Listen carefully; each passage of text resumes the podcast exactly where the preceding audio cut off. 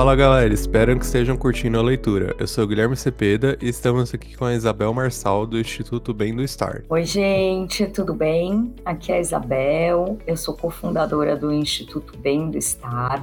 Gosto muito dos temas relacionados à saúde da mente e sou uma das pessoas que passou por questões relacionadas à saúde da mente, porque eu tive 2 depressões profundas que me levaram a pensar um pouco mais sobre o assunto e como que a gente pode levar informação para as pessoas para que essa questão seja desmistificada e a gente possa cada vez mais ter acesso à informação sobre saúde mental. E falando um pouco do Instituto Bem do Estar, como é que surgiu a ideia? O Instituto ele nasceu da parceria de 2 sonhadoras que possuíam um assunto em comum, né, que é a saúde da mente. Então eu, que já falei para vocês que enfrentei 2 depressões e eu sou gestora de projetos sociais, então a minha carreira toda, meus 15 anos de carreira foram voltados para organizações não governamentais, para causas, e causas sempre relacionadas à saúde, que é minha grande paixão. E a Milena, que fundou o Instituto junto comigo, que é comunicadora em multimeios e que convive, né, todos os dias com a ansiedade. Então, esse era um assunto assim, muito comum, a gente percebia que as informações eram extremamente escassas, que pouco se falava como se prevenir os sofrimentos psíquicos, né? A gente via muito se falando já de tratamentos, mas ainda com um estigma muito grande. E no Brasil, tirando o CVV, né, que é o Centro de Valorização à Vida, que trabalha em relação ao suicídio, não havia nenhuma organização que falasse sobre isso. E a gente via os números dos transtornos crescendo cada vez mais. E no final de 2017, a gente começou a pensar num projeto que focasse realmente na promoção e na prevenção de saúde da mente. E aí a gente começou, foram 3 meses de conversas insanas, assim, muita conversa com diferentes pessoas sobre a ideia. E no final desse ciclo, a gente realizou alguns convites, a gente chamou pessoas para fundar o Instituto junto com a gente, porque a Milena e eu, a gente tem uma premissa, vocês podem até perceber que é diferente, né, você ter 2 fundadores de uma organização ou de uma iniciativa. Normalmente uma organização não governamental tem um fundador, né, e a gente não queria isso, a gente acredita muito na colaboração em rede, no trabalho em colaboração. Então nós chamamos pessoas para que fizessem parte do nosso board, né, do nosso conselho. E no fim foram 13 associados que se tornaram conselheiros e que fundaram o Instituto junto com a gente. E aí essas 15 pessoas, né, nós 15, que fomos traçar quais seriam... A gente sabia o que a gente queria, desmistificar, levar informação, mostrar para as pessoas que a gente tem que cuidar tanto que a gente tem que cuidar da nossa mente como a gente cuida do nosso corpo, né? E com isso a gente chegou num propósito, que é o propósito do Instituto desde agosto de 2018, quando ele foi fundado, que é desafiar as pessoas a mudar o seu comportamento em relação à saúde da mente. Porque só assim, gente, a gente vai realmente prevenir as doenças psicológicas, né, e vai contribuir para uma sociedade que seja mais saudável e mais consciente. Porque quando a gente fala sobre saúde, até a OMS tem uma frase que eu gosto muito, a Organização Mundial da Saúde, que diz que saúde não é a mera ausência de doença. Ele é o bem-estar físico, mental e social. E eu acho que essa definição é muito importante para a gente entender. Não é porque a gente ainda não chegou a ser diagnosticado ou ter uma doença da saúde da mente que a gente não precisa cuidar da saúde da mente. Então, a gente está com uma dor de estômago, a gente não procura logo um médico, né? E por que que a gente não procura um psicólogo, um psiquiatra, quando a gente está com sofrimentos psíquicos? Então, basicamente, foi assim que o Instituto nasceu. Conta um pouquinho pra gente como que é trabalhar com pessoas, né, que estão enfrentando diversos anseios e dificuldades na saúde mental.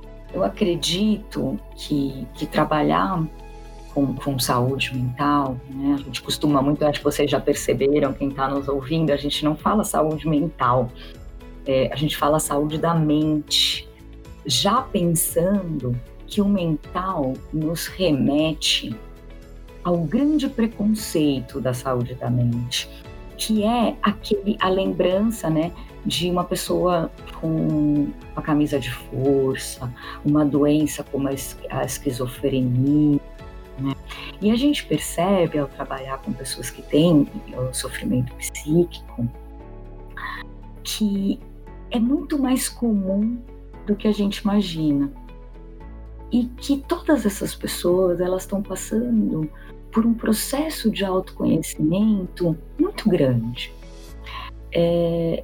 Então, é desafiador no sentido de que a gente aprende muito com essas pessoas, porque o sofrimento psíquico, ele traz pra gente o aprendizado, e um aprendizado muito rico, que é o aprendizado sobre nós mesmos.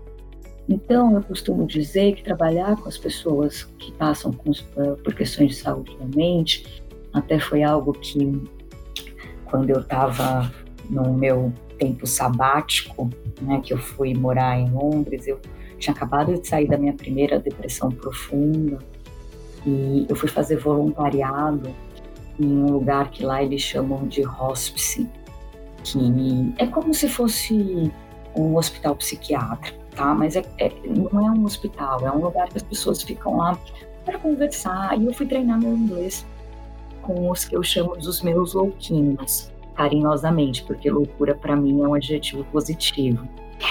E eles me ensinaram um novo olhar, eles me ensinaram muito mais do que o inglês, eles me ensinaram um novo olhar sobre a vida, uma realidade diferente da realidade que a gente sempre busca.